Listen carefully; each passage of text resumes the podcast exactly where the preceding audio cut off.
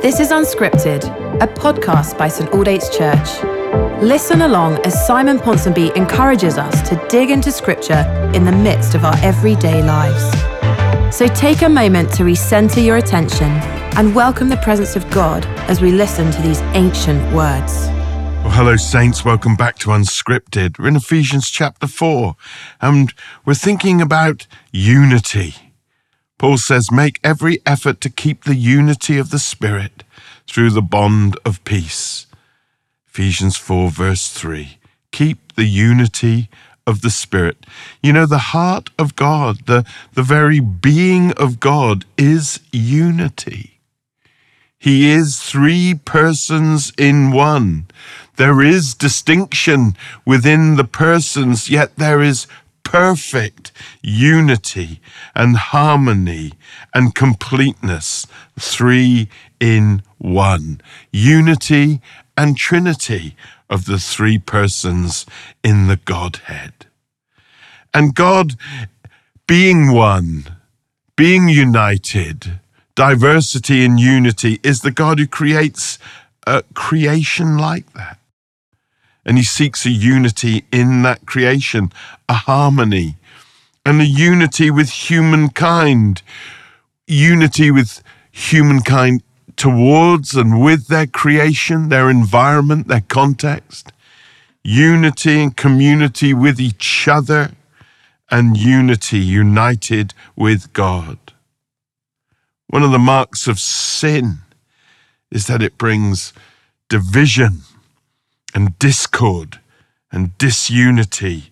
It breaks up into factions and fractions. But God is the God of unity, diversity in community. What a sad thing it must be to God, in one respect, to see 30,000 denominations where church has just iterated itself and fractured and broken up. The church is like a compound fracture, multiple breaks.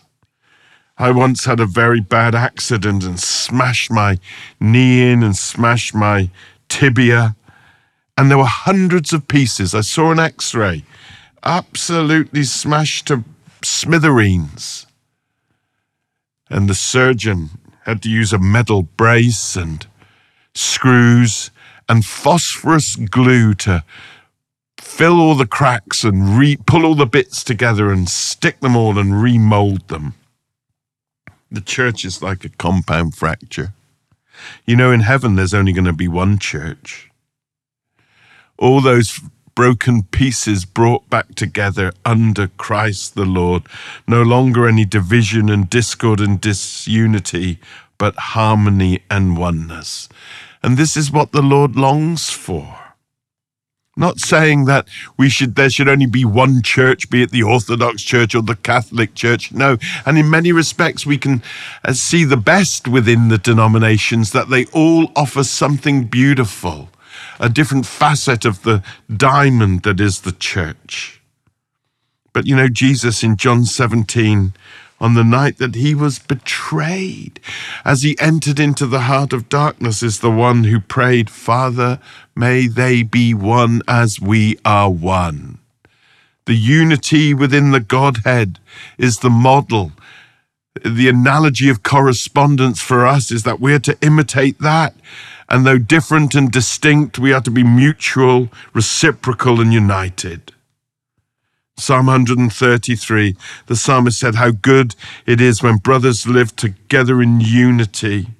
And it goes on to say it's like the oil pouring down on Aaron's head and flowing down on his beard, for there the Lord bestows a blessing.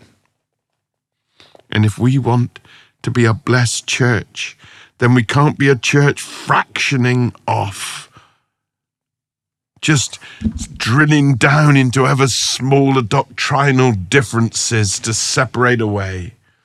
We've got to be united church. Make every effort to keep the unity of the Spirit through the bond of peace.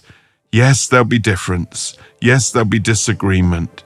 But if we agree on the fundamentals, then we're to pursue unity.